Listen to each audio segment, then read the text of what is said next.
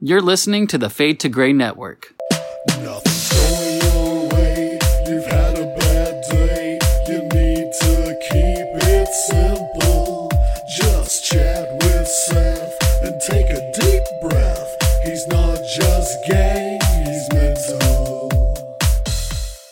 I am so honored to have Karl Forehand, a pastor from my youth, and his friend, Dr. Paul Fitzgerald, on today to talk about internalized shame.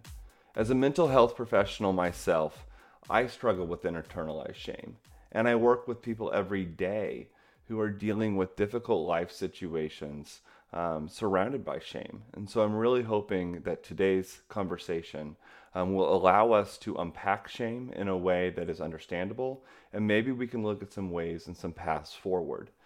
So, to get started, um, can you tell me a little bit about your credentials, Dr. Paul? Yes, Thank you. It's a good pleasure to be here.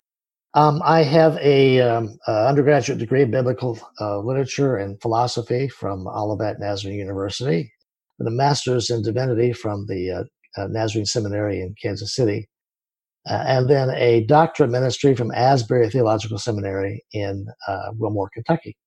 Oh, wow. So, you're very well educated. How long have you been in the field? I have been in the field. Let's. I'm 72 years old, so I, that gives you a little bit of perspective. What field? I, I have been in uh, various forms of ministry. I spent um, uh, 16 years in denominational administration. Mhm. Uh, I was the assistant director of a of the World Mission Program for the Church of the Nazarene, Wow.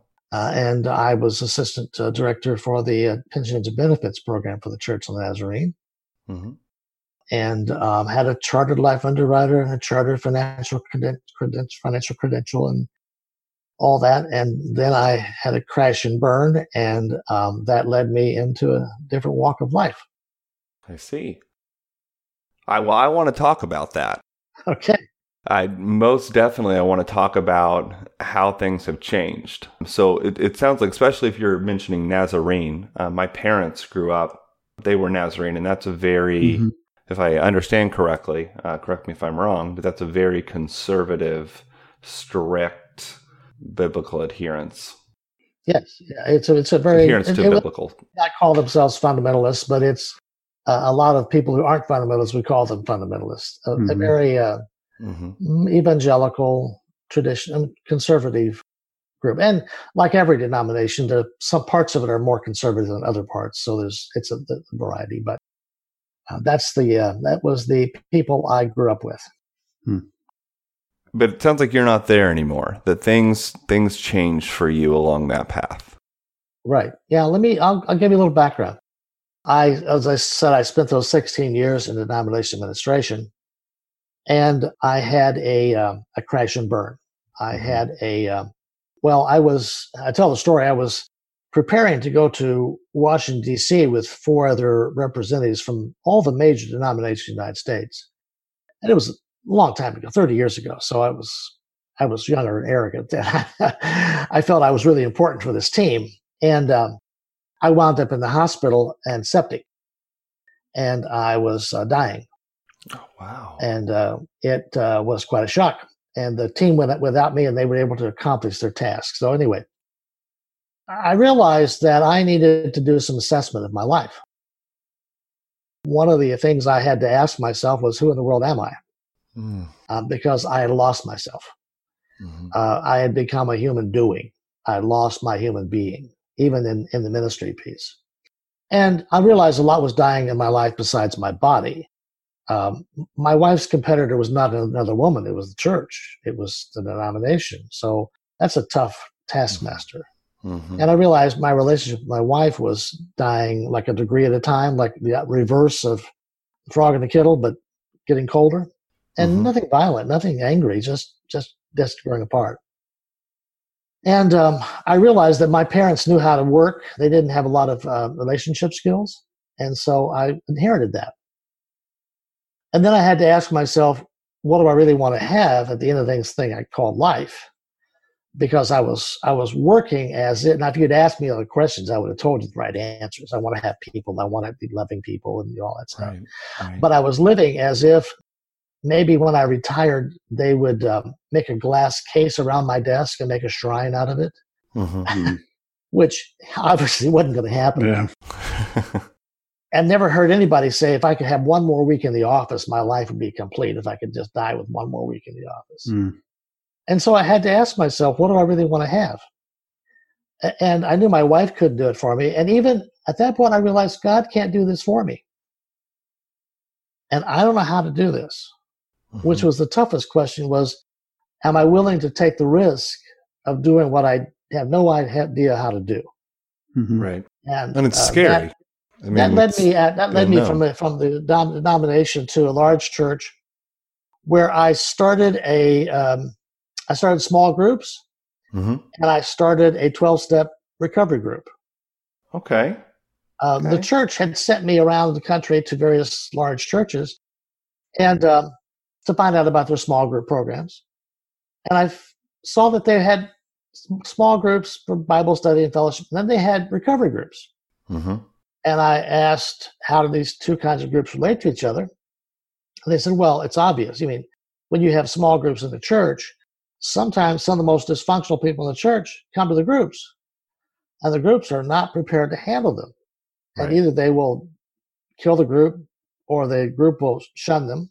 Mhm. And so the recovery group was a way to say, maybe this group better for you. I had some two, I had two daring people come out of the woodwork who had 12 step experience. And we started a 12 step recovery group. Wound up with 125 people on a Thursday wow. night. Wow. Thursday night because nobody else was in church on Thursday night because you don't Mhm. come to a 12 step group because life is good. Mhm. hmm In fact, I had people who would come to the parking lot and just to see who went in and out before they would actually come in, Hmm. because it was it was shameful. Yeah. Out of that, I was doing my own recovery work, and people would call me and say, "Can I come and talk to you? I'm still struggling." And they would come in, and I would say, "Sure," and I would listen to them. And these were church people, and they would often use the word guilt. And I was reading a lot of codependency literature and recovery literature, and it made me more sensitive to the word shame because that word Mhm. is everywhere in that literature. Right. And they would say things like, I feel so guilty that I didn't meet my parents' expectations. And when I asked them what the expectations were, I thought, well, no wonder you didn't because they're impossible. hmm But they were put on that person. And um, I felt I feel so guilty that I didn't know what I didn't know before it happened, but I don't know how I would know it. But somehow I feel guilty that I didn't know it. Mhm. And then sometimes it was I feel guilty that I didn't stop my perpetrator who abused me. hmm And I realized they were using the word guilt, but they were talking about things that had happened to them, not things they had done. Now they had complications from those things, hmm but the core issue was they were they were calling it guilt when it was really shame. And I a guy left my office one day and I thought, how in the world do I help them deal with shame? hmm And that led me to a little computer word search. Back in those days, most of those Bible study word search programs were pretty much programmed by fundamentalists because King James Mhm. Version was always the default version. and, and I read that growing up, but I wasn't reading it those days. But I thought, well, let's try, let's try it. So I typed in the word guilt. I was shocked. There are only 33 to 35, very, uh, very little variation instances of the word guilt in the Old and New Testament combined. I put in the words shame and disgrace, and it was 192 hits. hmm And that shocked me because my pastors could find it twice every Sunday, Mhm. the word guilt. Guilt. Yeah. And if you didn't have it before you got in there, they're going to give it to you. hmm because when your product is forgiveness, it implies that you need guilt to receive forgiveness. Right. I'd never heard a sermon about shame. In all my theology training, before I went to my DMin program, I never heard anything about shame. It was a non issue. So, two things. Um, one, really quickly, can we break down the differences between guilt and shame really quickly for some of our listeners? Sure. the way I use that those terms, uh, guilt is about doing something wrong, and it's external to me. So I, I lie to you, I cheat you, I, I offend you some way, but it's it's external. I did that. Mhm. Shame is more an internal feeling of I did that. Mhm. It's not that I just did wrong. I am wrong for doing it. Mhm. So it's internal versus external. And they're related.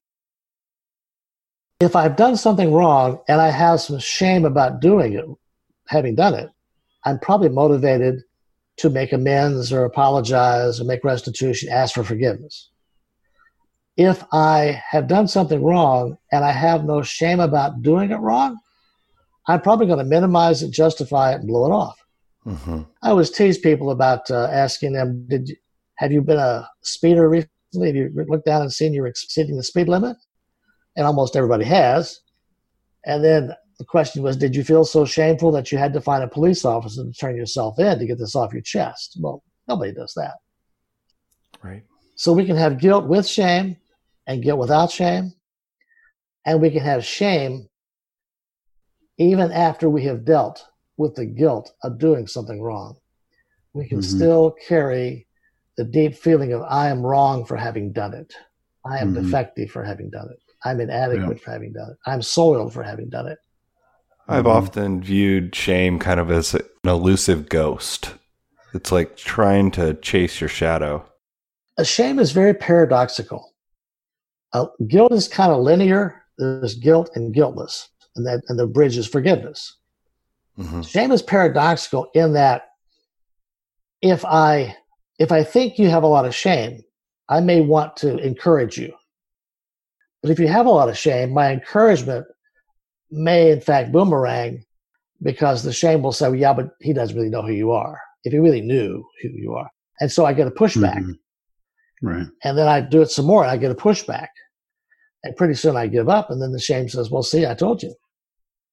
It's also Hmm. paradoxical in that if you take shame on a, on a continuum from one end to the other, one extreme might be um, a sense of shamelessness. So a person who has no shame. That's not good like guiltless. If you have somebody who's shameless, they're probably uh, narcissistic at least, and sociopathic probably. Mhm. The interesting thing is that often when we feel the most shameful, we act the most shameless. We are we can be ashamed of being ashamed, which is Mm. Yes, we we put the mask on of, of I don't care. On the other Mhm. extreme, uh, well, in the middle, in the middle, if you take a continuum, in the middle, there's a healthy sense of shame. A healthy sense of shame allows me to be imperfect and not be devastated by my imperfections. That's a fine line, though. a healthy sense of shame allows me to be to have a healthy spirituality because Mhm. I don't need to be perfect enough. I can be loved in my imperfections. Mhm. The kind of shame on the other extreme is an internal shame, internalized, where we've internalized it, where we have now owned it, and it becomes the lens and the filter through which we experience life. And we live at risk of more shame. Hmm. So it's, it's like John Bradshaw's term was toxic shame. Hmm. We've identified with it, and we don't want any more of it. And we begin to figure out how, unconsciously, how to defend ourselves, which complicates our life. As you know, I'm writing about uh, shadow right now. Uh, how how much would you connect um, Carl Jung and the shadow and that that thought process to internalized shame? I, Are we talking about the same thing? I think we're talking about similar things. Same thing, maybe too strong, but what I am most embarrassed in myself about and don't want to deal with, I will repress it and it will come out in shadows. It will come out, I'll project it on other people. I think the other term to connect here is trauma. When we have had significant trauma that has been where we've made, been made to feel powerless or we've made to, been to feel inadequate or humiliated deeply, uh, we can repress that. Uh, but it's a it's a shame event. It's a it's a traumatic shame event Hmm. term I'm using today is uh, what happens in trauma is we have an emotional stoppage. uh, our bodies, something happens that our body is not anticipating. Mhm. And suddenly we have a stoppage. Hmm. If at that point adequate resources are there available for us to remediate that, to give us grace and love us, then the stoppage moves forward. It's like um, when you see a child at a playground and uh, they fall and hurt themselves, they bruise their knee or whatever, and they come running to mom and dad. If mom and dad attend to that and take care of it, then they run back out and play. If they Mhm. run to mom and dad and get get over it, boy, you know, get up, you know, what, what are you crying Mhm. about? You don't to cry about Yeah. something. Suck it up. Yeah. Then they may go out and play, but they will go out and play real cautiously because Mhm. the stoppage is still there. And that stoppage can stay there a long time. Mhm. one of the ways I illustrate it, I'm sure you've all seen this. Um, a group of people are together that are normally having a easy conversation, and then something happens, and all of a sudden somebody is throwing a temper tantrum like their little kid. Mhm. Clear out of context. Mhm. I would suggest to you that is a indication of a past stoppage where they're using the same coping skill they had at the time of the stoppage. Hmm. And after it's over, they're humiliated and then Mhm. often beat themselves up for having done it, which just Mhm. reinforces the shame and deepens the shame. Mhm. Well, it becomes a vicious cycle. It does.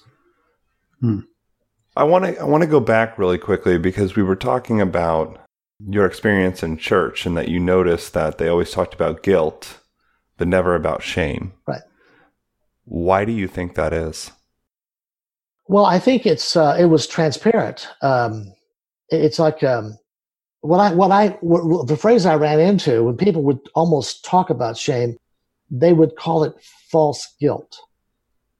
It's like you come into my office and uh, you've prayed a prayer of forgiveness and you said, "Yeah, I've apologized to my wife or my kids or my whatever my neighbor, I've done all those things." And, and it's like, okay, then you, you great but you still feel that heaviness that's that still feel like that it's like well okay well the problem is that you've obviously had forgiveness and so you're still dealing with it so it must be false guilt Hmm.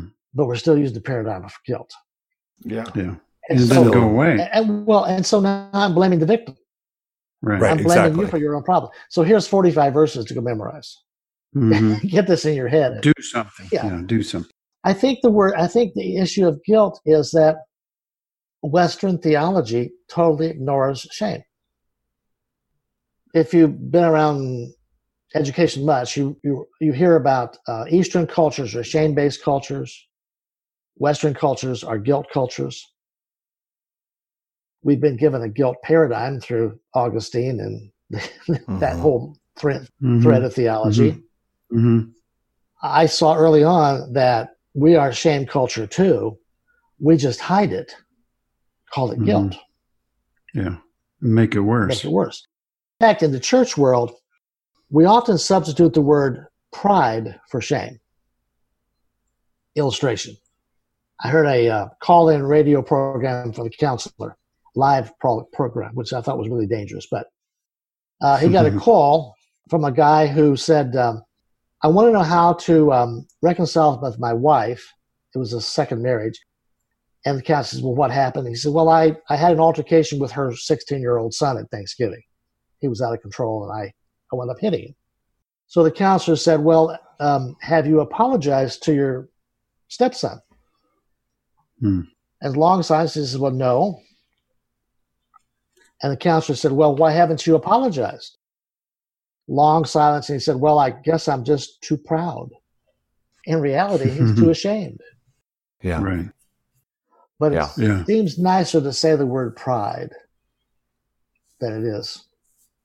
Well, one, I mean, pride everyone has, and it's something that's a sin, and it's okay. Yeah, okay, I'm, I'm prideful. Whereas if we're, we're talking about shame, that's fessing up to saying there's something wrong with me. Right. And no one really Yeah. wants to ever do that. Well, we've also read the New Testament and the Old Testament incorrectly. We've read them with Western eyes. Um, hmm I did not realize, I was never trained in, in seminary to realize that the Hebrew culture and the Middle Eastern culture are shame based cultures.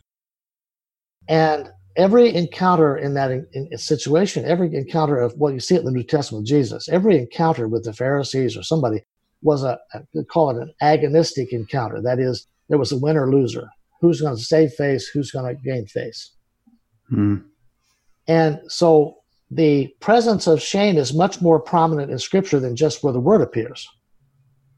For example, the prodigal son story is a shame story. Right. 100% it is. Where does it mention? Hmm.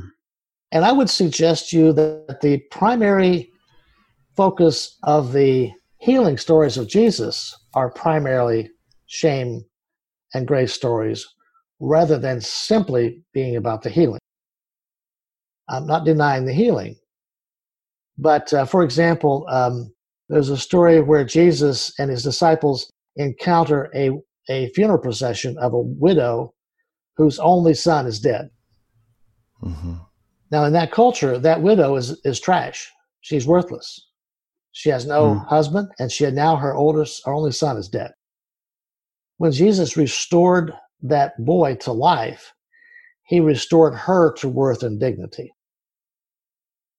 Hmm. The details are important. Not that doesn't deny the healing piece, but the issue is how do I get restored to worth and purpose? Unclean people were not were not considered germy. They didn't understand germs. They were Hmm. something was wrong with them. They had blood on the outside of their skin, and and they were outcasts. And those are the people Jesus hung around with. hmm hmm Yeah. The Pharisees seemed to believe in the contagion of disgrace, and Jesus believed in the contagion of grace. You get all these bad people who were unclean and outcast together, shame people, and he had parties. Hmm.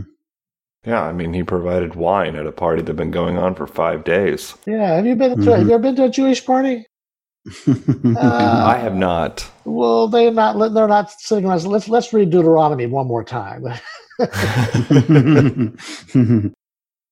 I I have a question. So we were kind of talking about in the church that that guilt, especially and shame, gets promoted. Um, we've put one guy up on the stage, and in our churches, it was a guy, literally a guy, not a Yeah. girl. Yeah. But they have that position, and they have that purpose of of basically. I would I, nowadays I call it the show because it's rehearsed and it's planned and it's but in that time um, i don't remember in 20 years as a pastor saying i'm going to shame people. I'm going to make them feel guilt. No, but i did have a thing that i was required to do a thing that i was required to sell what i was selling Right. and to sell it uh, it's just almost like a life insurance salesman. There, there had to be some fear. There had to be some need created before I could sell. Can you comment on that? How that kind of stuff plays in? I, I don't remember having malicious intent. no, no. I, I I would But- never. I would never assume that a pastor would have malicious intent. Yeah. Um, well, let me give you um, an illustration that's, that's kind of on point, maybe. Uh, some years ago, I was with a group of pastors in Oklahoma City, and we were talking about shame, and and and obviously, I was trying to say to them, I don't think you intend to shame anybody, hmm um, but inadvertently, we can shame people by not recognizing shames on the table. hmm And they were like, uh, I don't get it. So I said, Well, do you have a um, do you have a volunteer Sunday? They all said, Well, sure, we have a volunteer Sunday. And do you call the volunteers up front? And yes, do you have a prayer with them? Yeah. Do you honor them? Yeah. hmm I said, I wonder who's in the pews. I wonder what they're thinking. They're sitting there kind of naked out there in the pews. hmm hmm You think they're going to show up next year for Volunteer Sunday when you announce it? I I suspect maybe not, uh, because it's like I'm I'm uh, put on the spot here, or I feel like well now I gotta I better go volunteer, otherwise I'll be sitting out there by myself next year, which is not the greatest motivation for for for, Mm-hmm. Right, for, for, right. uh, for serving. But I think when when well here's a the illustration of my own life. I mean, I years ago I had a car that I didn't have a lot of money. I was trying to fix it, and this was back before the computerization of cars. And I kept trying to do things. I changed the fuel filter that didn't work. I changed something else that didn't work. I tried something else and I made it worse. I took it into the shop, and, and the mechanic said to me when he fixed it, and I paid more than I wanted to pay. He said, "I'm going to I'm going to tell you, I don't know who's been working on your car, but I would not let them do that again because I was fixing the wrong things. When we focus on guilt and we say, well, the problem you have is forgiveness, just ask God to forgive you. And we are transparent to shame. I can go through the motions of that. And I look around and everybody else seems like they've got it together. And so I'm going to hang around here and I'm going to pretend like I got it together. And maybe I'll Uh-huh. figure it out. Mm. But now I can't tell anybody and be vulnerable about my struggle because then they'll know. Right. And I've been in some spiritual communities where it feels like everybody's pretending. hmm And if anybody gets really vulnerable and honest, everybody gets really awkward and silent. And let's get let's get back to studying the length of the ark. I mean, let's Mhm. get back to something important here. Yeah. Dr. Paul, just kind of letting you know, um, I am a counselor, I'm a licensed clinical social worker, but I'm also someone who came out as gay at a, Mhm. after uh, wanting, pledging a year um, in ministry um, to become Uh-huh. a youth pastor and, and all of that. Um, so I deal with a lot of internalized shame that I truthfully, it's not being perpetuated by anybody but myself. Right. And that's where this gets interesting. It's, I mean, there's a tradition by which I was raised that you know has has set the thing, these things in motion. But at this point, it's it's me hmm that that's perpetuating it. Do you notice? Like, is that is that common, or is it normally coming from an outside source? Uh, well, it, I think it starts with an outside source. I think Yes. babies are born with an innate relationship skill. you don't have to teach babies how to relation, have a relationship. hmm Babies, uh, we have we're doing childcare now for a young baby uh, for for a friend of ours, and watching watching him begin to move an arm and then move the other arm and then try to coordinate and finally getting two hands together and grab something and, and not move his feet at the same time. It's fascinating to watch because nobody's teaching him that. Mhm. Uh, and shame, in my model, is an innate affect. That is, we are, we are born with the capacity to have shame. Just like we're born with the capacity to uh, be excited about something. You see kid, little babies' eyes get fascinated, Mhm. or they track things, they get really interested, uh, or they know how to be angry.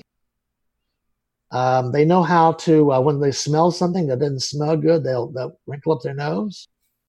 Uh, when they taste something they don't like, they'll blah, blah. You don't have to teach them that. When you have a, a, a- an infant, if they are interested in something, a rattle, color, and you suddenly take it away from them, sometimes they'll get angry, and sometimes they'll they'll they'll turn their eyes down, and they go right to shame. Hmm. So we're born with the innate affect of shame, the sensitivity to it. But then we live life and we find heart wounds. We are treated in ways that reinforce the shame, that create that create a story about the shame. hmm Hmm. Well, and I would say even now, as I'm 30 years old and I've started to really look at wanting to address this, to seeing, hey, Uh-huh. this is something that's affecting me on a daily basis. But what I find is that specifically in the church and, and many of the things at which I've attempted to approach this, it's all head knowledge. Yes. Like I, it's like I'm talking in circles and I can never catch it. Right. It's, it's like it, the shame has affected my emotions. It's affected the essentially the core of who I am as a person. But I have so much difficulty unpacking it or even explaining it to other people. Yeah. Um, it's like I can't access that part, and Mm. I'm I. It's very frustrating because it's you. I mean, I Yeah. feel like I'm just chasing my tail. Well, I, I, I as I kind of alluded a little bit ago, um, when I came back from my doctor of ministry around around shame, I, I I had a lot of information and I would sit down with people. I worked for a counseling program and I would sit down with pastors, particularly, and people, and I would um, help them connect dots between what had happened in their life and the Mhm. behaviors they were they were struggling with.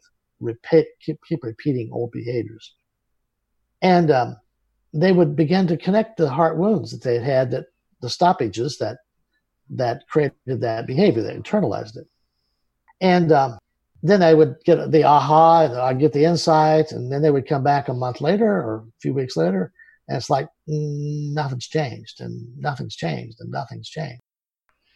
And I went through an experiential program uh, as a part of my organization's. Uh, I was kind of a guinea pig for my organization, and I realized that we acquire shame not intellectually but experientially. Community. And so, some kind of Yeah. experiential process is important for the healing of shame. Hmm. Where a place where I can learn to be vulnerable. Hmm. Let me relate it to something that you probably work with in your your work. Um, the the rules for dysfunctional families. Mm-hmm. I'm sure you've heard these three rules. A lot of people Oh, have, yeah. and some haven't. There are lots of rules that make a family dysfunctional, uh, but three core rules. One rule is don't talk about it. If you talk about something you're not supposed to talk about, you get that look that says, shut up. Mm-hmm. Or if you keep talking about it, you might get more than a look. Right. Or you say, well, here's what I experience. Here's what I see. And somebody says, no, it's not that. It's something else. They mislabel it. So my favorite one is, no, that's not rage. That's righteous indignation. Hmm. Uh, it's probably rage. Mhm. But what it does, it begins to plant a doubt about your own perceptions. Do I really know what I'm talking about? Can I trust myself? Or do I need to borrow somebody else's opinion first? Second rule don't feel what you feel unless I've told you it's a good feeling. How dare you feel that way after all we've done for you? Mm. Good boys don't feel that way. Hmm. Good Christians never feel that way. Yeah. So now I have gotten shamed for the feelings that I have. I've already learned I can't talk about it. So what we do is we tend to shut feelings down. It's too risky to have feelings. Third rule don't trust anybody. If I trust, I'm going to be betraying. A lot of families are like a movie set. On the outside, it looks like a wonderful place on the inside, you know it's not like it looks like on the outside. Hmm.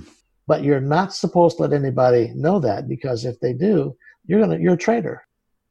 And so Yeah. we begin to lie to protect the family. You know, my my mother's motto was, "What would people think of us if they saw you doing that?" Hmm. So Mhm. you're you're bad for wanting that. Yeah. Those three rules are perfectly des- designed to destroy real intimacy and authenticity. Mhm. I can't talk about it, I can't let myself feel my feelings, I can't share them with anybody. They are they are shame based rules. So why do we almost instinctively use those operating procedures? Yeah, that's a great. It's a great question. Why Great do question. Well, let's go back to the stoppage. At the time of the stoppage, we start developing defenses, and we keep Mhm. using the defenses as long as the stoppage is there. Hmm. Uh, James Finley says it this way. One of his uh, deals about trauma. He says we begin to believe our ego believes we are what's happened to us. We are what we've done wrong, and we are what we've done right. Hmm. Yeah. And the reality is, we're more than any of that. So our urgency is this is going to be painful, right? Right, That's this is going to hurt, and I don't want it to hurt again. right. So I'm going to stop you, Yeah. right? Now, th- this gets a little strange language here, so bear with me. This is new language for me. When there's a stoppage, it's like there's a wounded part of me. Hmm. And other awarenesses, parts, I use the word parts, not, not, not concrete parts, but other awarenesses, internal voices come around us to protect us. I, I don't know if you've ever had this conversation, but I suspect most people do. It's like, uh, well, part of me thinks the answer to this question is this. Another part of me thinks the answer to this question is that that's really stupid answer. And another Mhm. part of me says, well, don't ask anybody because then now you don't know anything. And another Right. part of me says, let's get a piece of pie. It'll make you feel better. hmm So Yeah.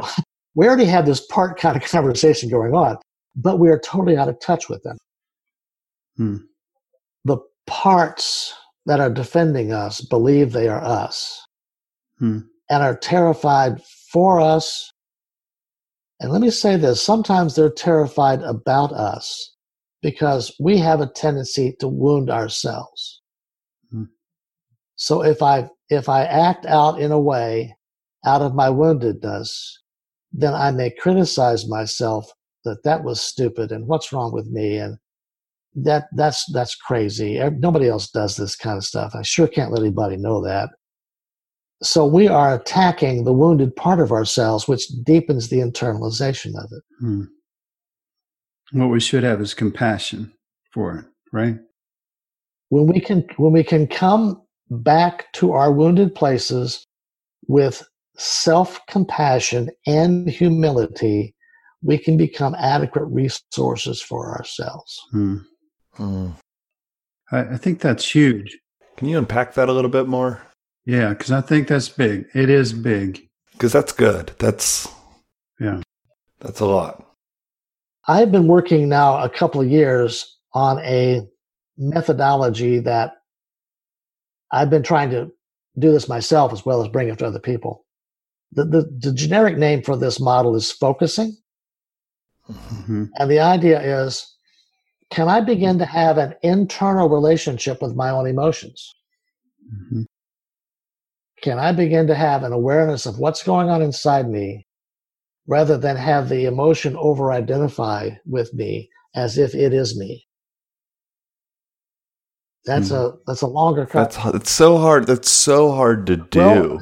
Well, 'cause on it- yes, that's why I've been working on it. for a couple when years. there's when there's shame with with shame i mean and my parents can testify to this when there's a lot of shame involved for example i will respond to situations in ways that are vastly i don't want to say inappropriate but but not fitting to the situation and not, right because i'm not carrying reflecting your truest self, perhaps. correct i respond to a situation as if it's something that happened a i'm you know i'm responding to something different than what's Mhm. currently happening Uh, Let me let me challenge the word you're using because words are important. okay You're not just responding; you're reacting.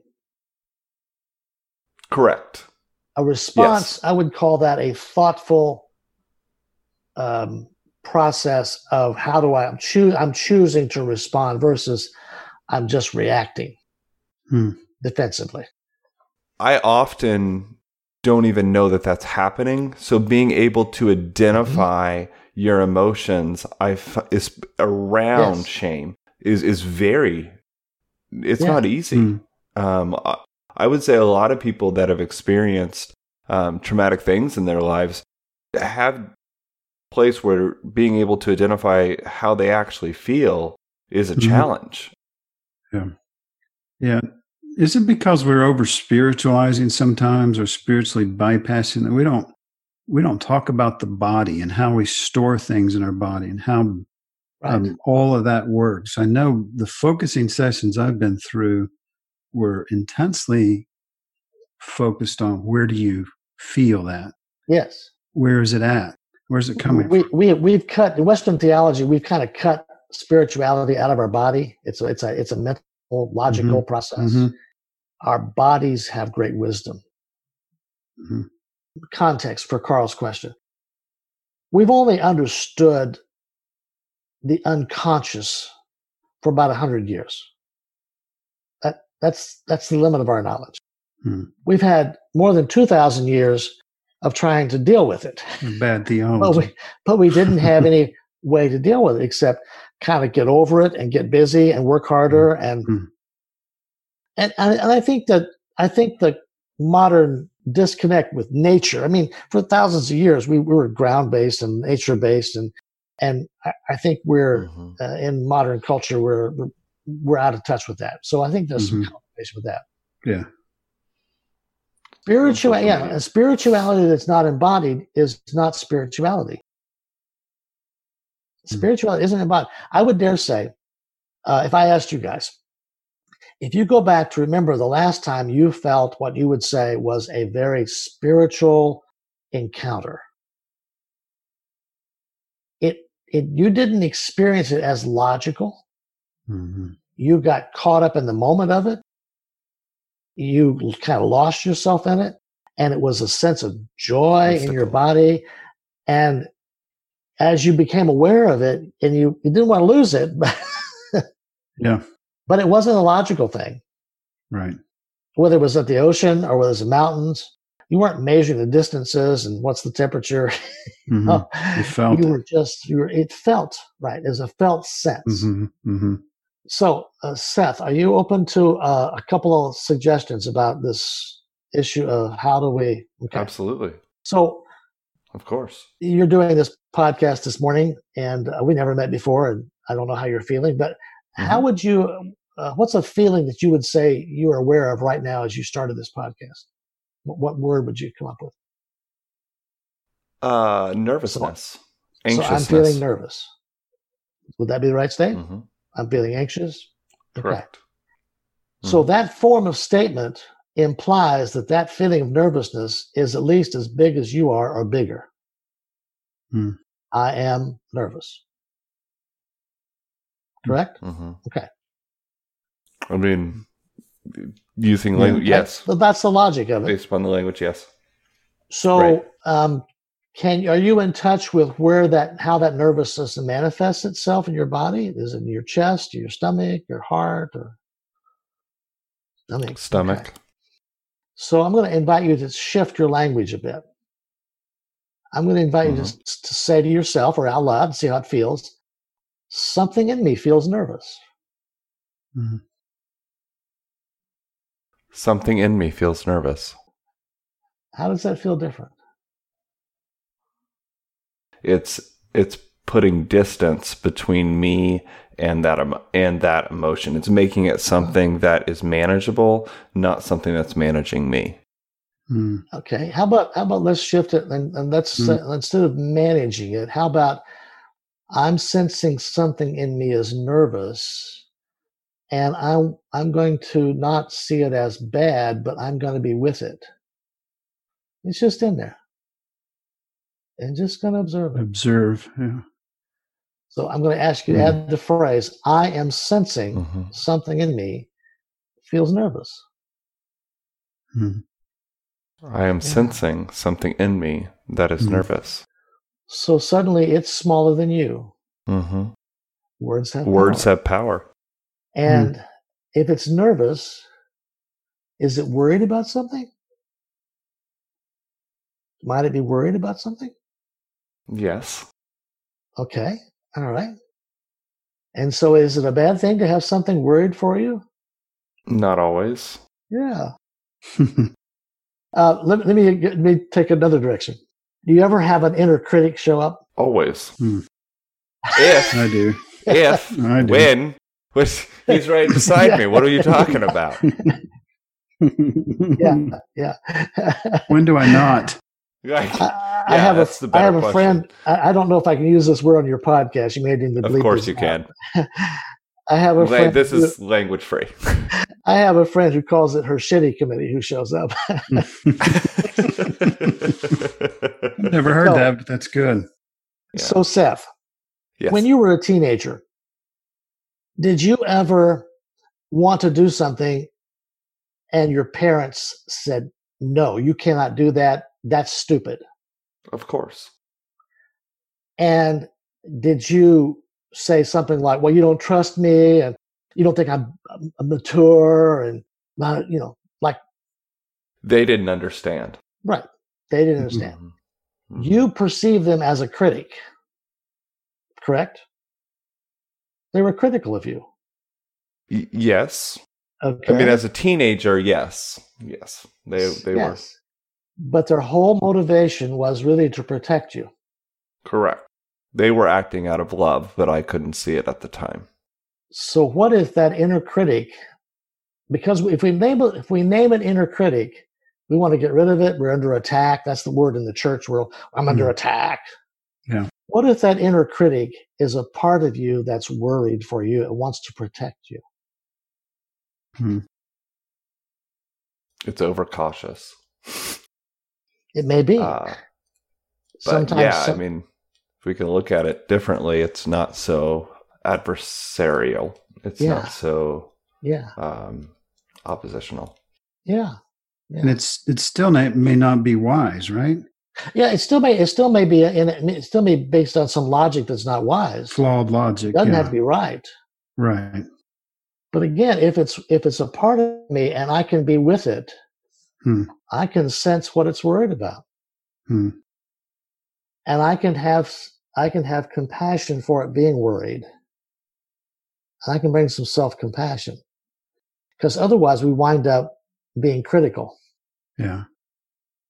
So what if if that's kind of Carl Jung stuff of getting between the critic and the child?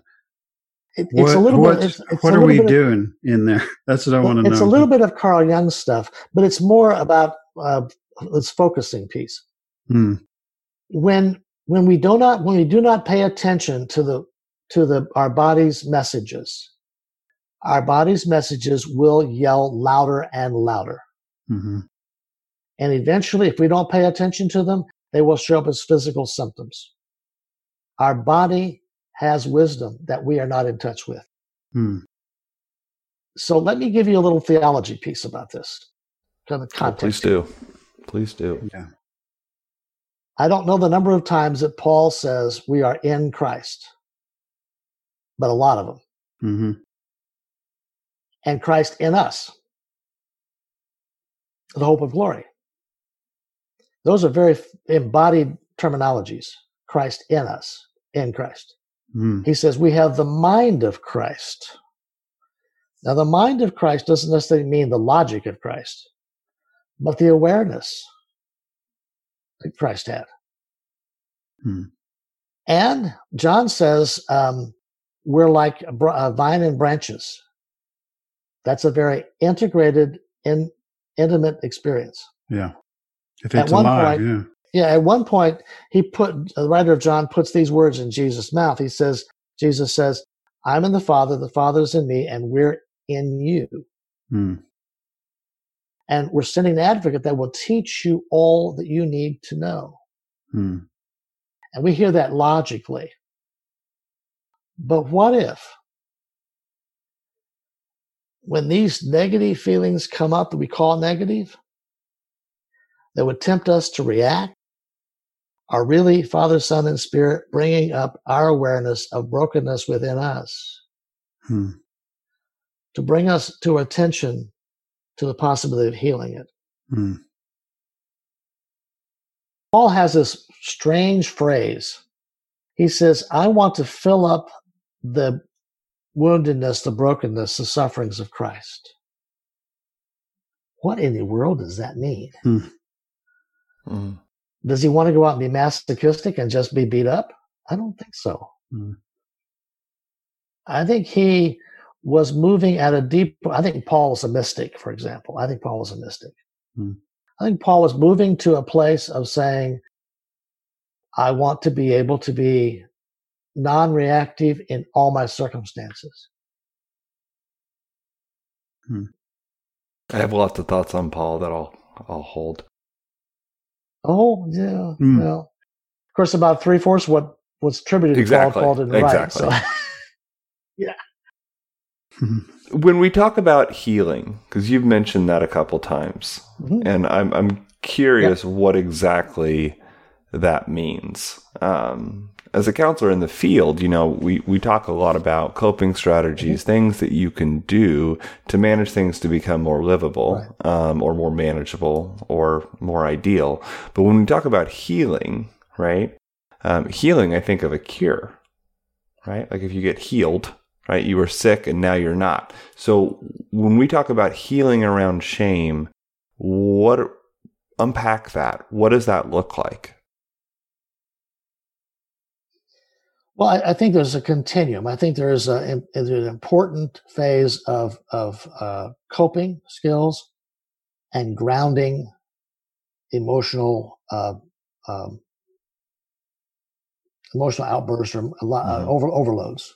It's a really important piece because if you can't get past past that, you, you're Right. just stuck. So grounding that's really important.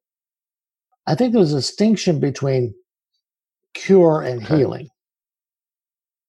Cure would be it's not there at all. It's gone. Healing may mean living with the awareness of it, but it not dominating my life choices. So, for example, in a grieving situation, a, a significant loss, m- my self in presence, the, the I am sensing part, can, can genuinely feel grief and sadness. If, however, it becomes a part of me that sucks me into it, that dominates me, if, if here's a metaphor my grief and sadness is driving the car and I'm in the back seat, then I'm in trouble. If it's a passenger along with me, that's fine. It can be Mm. there. Yeah. I don't have to dishonor myself. I don't have to get over it quick, which is a which is a shaming Mhm. experience, by the way. Uh, if I can be with it without it being me, in, in in doing contemplative work with people, my my little line is it's important to do contemplative processing because I, I want to be with my feelings rather than my feelings Right. having me. hmm I want to have them, but I don't want them to have me. You want to be in control. Because if they ha- if they if they have me, they're at a distance, and I can choose to respond rather than simply react. Hmm. So I, I think uh, healing probably looks. It, it may be a word that maybe. I mean, some things we never get over, but we get past the stoppage. I, I'll, I'll give you a story. This I've been doing some work on this myself, I, and I've been doing this work now thirty years. I mean, so long time. Been doing breakthrough seminar for twenty one years. Had about five thousand people go through it, and so Wow. I've Mhm. a little experience with it.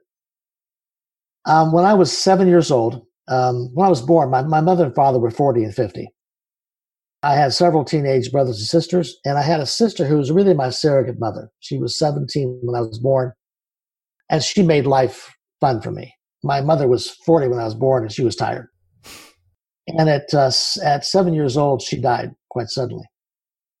At the time, looking back at it, I sensed at that time my mother could not handle my grief. And so I was a little man. I stuffed it all. I put the little bow tie on and sat there in the funeral. And all the time I'm praying for my my sister to be resurrected. you know, what, what a wonderful thing to prove prove to everybody how God does and what didn't. hmm And uh, it was spiritualized. Well, God needed her more than we did. hmm and I from that I um, I felt alone. I remember saying to myself at seven years old, "I've got to do this on my own. My mom and dad they really don't know what they're doing. If it's going to work, I've got to do it. I've got to make it happen. It's mm. all up to me." And I mm. internalized that. And that was a stoppage. Now, that has played itself out in various ways. Always trying to be enough, always trying to know more, always trying to you know be on top of everything. Da, da, da. You kind of imagine that. Work addiction that finally caught up with me. And uh, this summer, as I went back and, and did some work with that, and I got back to that little boy, and I got him, and he stood up on a chair and turned around to all those church people and said, "Bullshit." Hmm. that was huge for That you, was huge. right? Yeah. It was like, okay, it isn't all up to me. I don't have to do all myself. hmm hmm hmm But I became adequate resources for myself by doing that work. My spirituality was not adequate resources. See, unconsciously, if we had this stoppage, unconsciously, we try to find resources in other people, in roles, in relationships, in work, and none of them can be adequate resources as long as we are not willing to come back and be compassionately present with ourselves. Hmm. That's so Yeah. important. That's Yeah. so so crucial. You said it's not in control of you, but you're also not necessarily controlling Yeah, it. right. You're co you're Yeah, coexisting. Th- that experience is still there. I mean, it, it, it, it doesn't go away. It's not magically fixed. hmm What we, we believe that change comes externally by some kind of logic or force. My experience is that change happens when I can be with the wounded parts of myself with self compassion. It happens inside out, not Mhm. outside in. Yeah. And, and, and in, in the church world, we try to do the opposite. We believe performance is the important thing. If I can just Mhm. perform About it. the works. I can, you know, we would never say salvation by works. We just do it. You know, Hmm. but it can, we can never get there. Yeah. But then I can't tell you I didn't get there because then you'll know I didn't get there, and I'm embarrassed, and so maybe I'll leave. Hmm. Yeah. So I've been developing this last couple of years, uh, in addition to the Breakthrough Seminar, uh, a track of helping people develop the skills of what's called focusing. That is, having an inner relationship with yourself Hmm. and finding a path toward awareness of your own brokenness. hmm The parts of us that are most broken are the parts that we project onto other people as wrong. Hmm. And the parts that are most broken in us are the parts that need the most love by us. Hmm. But who teaches us how to do that? Yeah. I had a, a long, I had a conversation with my pastor recently. She's a wonderful pastor. Uh, and she had a great sermon on forgiveness. It was a really powerful sermon on forgiveness. And uh, after it was over, a couple days later, I talked to her and I said, Now, let me ask this question because it's a pretty good sized church. I said, if you had 100 people call up Monday and say, okay, I, I want to move toward forgiveness, how do I do that? Hmm. Uh, Right. Mhm. when we Right. set the when Exactly. we set the table and say this is where this is where you should be, should be, this is where you Mhm. are. Shaming word. But yeah, shaming word, the should piece is. But we don't have a path to help them get there. hmm We're doing people a disservice. Right. And that path is not logical. That path is not simply memorize more verses. That path is how do I get in touch with the place of unforgiveness in me hmm and become present with it in a self compassionate way with humility. Do you do you find that, uh, as you know, some you and I have some similar friends that that do focusing, Mhm. um, and have uh, some of them are the sisters, Mhm, mhm. um, and then then some of a lot of them are female Yeah. for some reason. I don't know why. Yeah. but they can they have uh, interacted with me, and you've interacted with me, and and helped me in those kind of ways to to focus. Is there is there a a time? I think it is where where you began to be able to do that for yourself. Well, yes, I think I think the goal the goal is not to become dependent on somebody to do that. Right. The goal is to learn a methodology where you can begin to do it yourself. right. where you can begin to become aware of what's going on inside, be present with it with compassion, hmm and you can sense what it is worried about and Mhm. sense what it wants, Yeah. sense Yeah. maybe the parts of us that are are well, I'll call it action blocks where we we want to do something but we're stuck. hmm Something in us wants to do it, and something in us says, "No, don't do that. That's stupid." And we have that Hmm. internal place, but uh, becoming aware of that, and so um, as a part of being on this podcast, I have a I have an e course that I offer without cost, uh, and it is Mhm. five um, PDF files, and uh, each of those introduces some language shifts, practice. And at the end of the Mhm. course, if somebody wants a one hour focusing session, I'm doing that for, for just free, no no cost after that. They want more than that, we, we set up a coaching thing. Where do they Where do they go to find that? If they would email me at drpaul at heartconnexion.org, and Heart Connexion is spelled funny, H E A R T C O N N E X I O N dot org. Dr. Paul Mhm. Heart Connexion. Yeah. Karl Karl just mentioned the word sh- uh, the shame around the word should. I, I I tease about it, but should always indicates shame is lurking. Hmm. In fact, I, I tell people Mhm. to make a make a little tent sign, put on their desk, and write the same thing on both sides.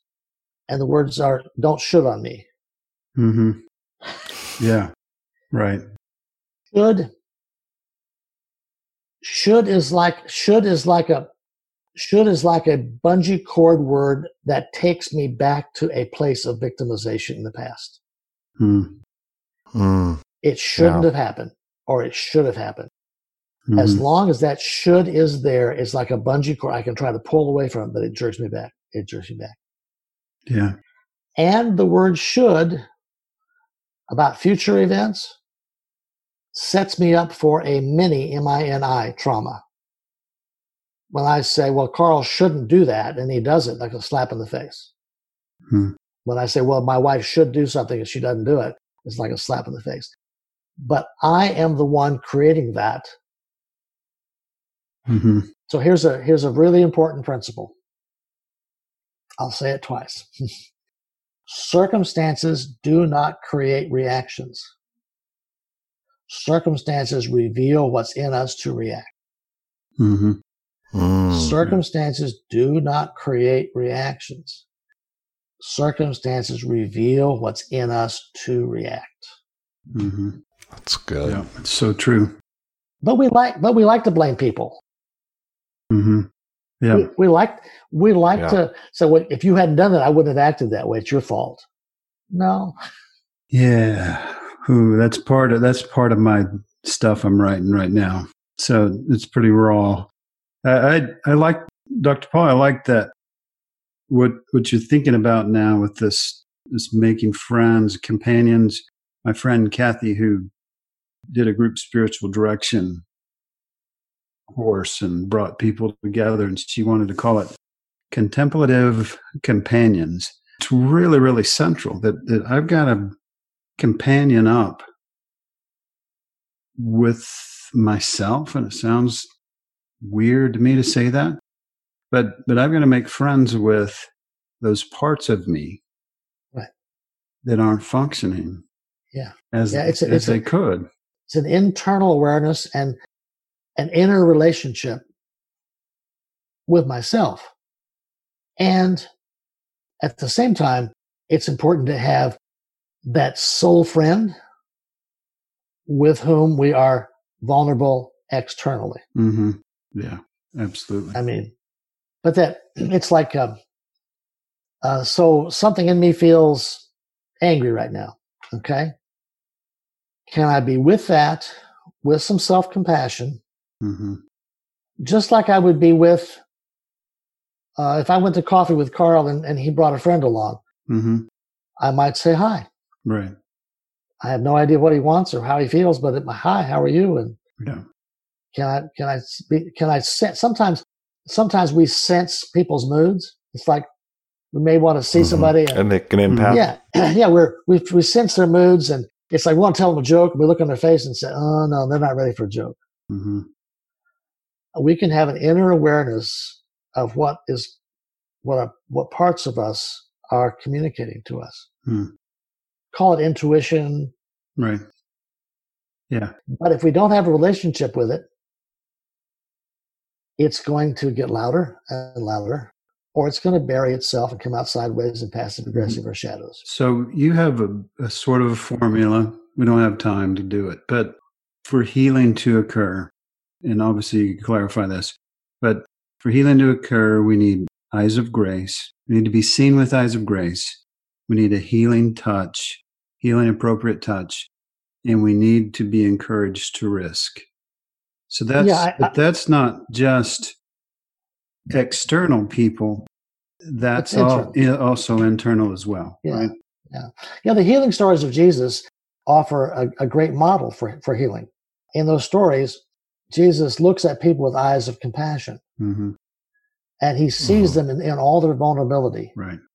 And he doesn't shame them, Right. he accepts them. Right. And we can find safe places. Not every place is safe. We can find safe places to be vulnerable. hmm And we are accepted. Nobody dies. I don't die. You don't die. Nobody Mhm. runs away. hmm A little piece of shame dies. Right. When we can find people Right. who can touch us, the touch can be very inappropriate, hmm but touch, appropriate touch humanizes us. It ta- changes us. When done effectively, when Yeah. done right. It, it, it, it says you're not alone. You're not isolated. You're not, you're not terminally unique. Mm-hmm. And, and you're Mhm. not, you're not so dirty I can't Not touch you. unclean. Yeah. Yeah. You're not unclean. Yeah. And then when we can be with people and they can encourage us to take a risk and celebrate whatever little step we take. hmm Because shame says, don't take a risk, don't try, hmm you'll be laughed at. hmm And when when nobody dies and I don't die, shame dies. hmm So good. Dr. Paul, I just want to say thank you so much. This has been so educational um, and informative, and I really feel like we've laid out real tools Mhm. and concepts Yeah. that can help people. And I want to thank you so much for coming on today, Karl. Thank you for joining the conversation and getting this connection with Dr. Paul. Which let's let's give a shout out for everyone here on this call because both of you um, are doing things that that are making an impact and are really helping people. So, Karl, um, you recently came out with a book, and you're also writing another one, um, which I know you've been on Fade to Gray to talk about that. Um, but do you mind just shouting out your book um, in case people wanted to find you? Yeah, the book is called Apparent Faith. It's a play on words. It's the way I went through what I would call my deconstruction. But when I started questioning my beliefs about God, I applied the lens not only of looking through the lens of Christ to understand God, but also my experience as a parent. Uh, and so it became apparent to me after Mhm. looking through the lens of my, my parenthood, my fatherhood, that some of my beliefs had been um, in need of repair, I guess. and so it talks about that. In in that, there's a there's a story about the tea shop about a a guy that um, Buddhist. I think I think he's a Buddhist. The subject never came out, but we had experience together that taught me a whole bunch of things. And in the first book, I said I need to think about those a little bit, and then I did and that's the second book that's hopefully coming out early summer. And and I, I just write all the time because it helps me find out what I think. Well, I think that writing in and of itself is a coping strategy. Helps, it, it's helpful for me. It, it is a coping strategy. And it's very helpful for a lot of people. And I, I think it's awesome. So, everyone, feel free to check out that book. And then, Dr. Paul, I know you mentioned, you know, uh, Dr. Paul at Heart Connexion um, to make sure that they can access those PDF files and things like that. But do you also host classes? Or, I mean, you also do, I know you do calls with people. Tell us a little bit about that. Uh, we have Heart Connect. You can go to heartconnexion.org and you'll you'll identify some some experiential seminars we do. it's awesome. Core It's seminars called. Breakthrough, and uh, then you can uh, you can also contact me on Facebook at Dr. Paul Fitzgerald. Uh, also, Heart Connexion. Heart Connexion is on Facebook, and you'll see the activities and events there. Uh, our um, uh, you got time for me to tell you about our, our Well, name Yes, of course. quickly? We had a we had a name that that we we that somebody else had trademarked Mhm. and uh, that's never a good thing. and uh, so I was mind vegging in front of the PBS one evening, trying to think of a new name. And under a microscope, there were two heart cells and two different hearts under on a slide, and they were talking about the heart cells, and they were beating. And I did not know you a heart cell by itself would beat. And they were talking about the biology, and then they they moved these together, and they finally they touched each other. And when they touched, they just started wildly vibrating, both of them. And then they stopped, and there was no voiceover, there was no sound, like death. But then Hmm. they started beating with the same beat. Before they had different beats, and then they had this wild thing. It's like there's there's the name, heart connection. I believe that's what all of us want in our spiritual lives. We want what the people most important to us. The problem is that that touching part is the vulnerability part. And shame says, don't be vulnerable. Don't take a risk. Mm. That robs us Good. of the real Good. heart connection. Well, everyone, please, please check out Dr. Paul's resources and information. I think that there's a lot to be gained from what you're putting out. And I just want to thank both of you. Our pleasure. Thanks. Pleasure. Thank you so much for checking out this episode of Mental. I have found this conversation to be both insightful as well as informational. And if you have enjoyed this episode, I want to let you know uh, that you can join the community at patreon.com mental with Seth. For as little as $3 a month, I can plug you into a Facebook group as well as a Marco Polo group and help you join the conversation. Further, if you have additional questions or you feel like there's certain things you would like me to cover, or maybe even share your own story, I want to encourage you to reach out to me at mental.ftg at gmail.com. Again, my email address where you can reach me is at mental.ftg at gmail.com.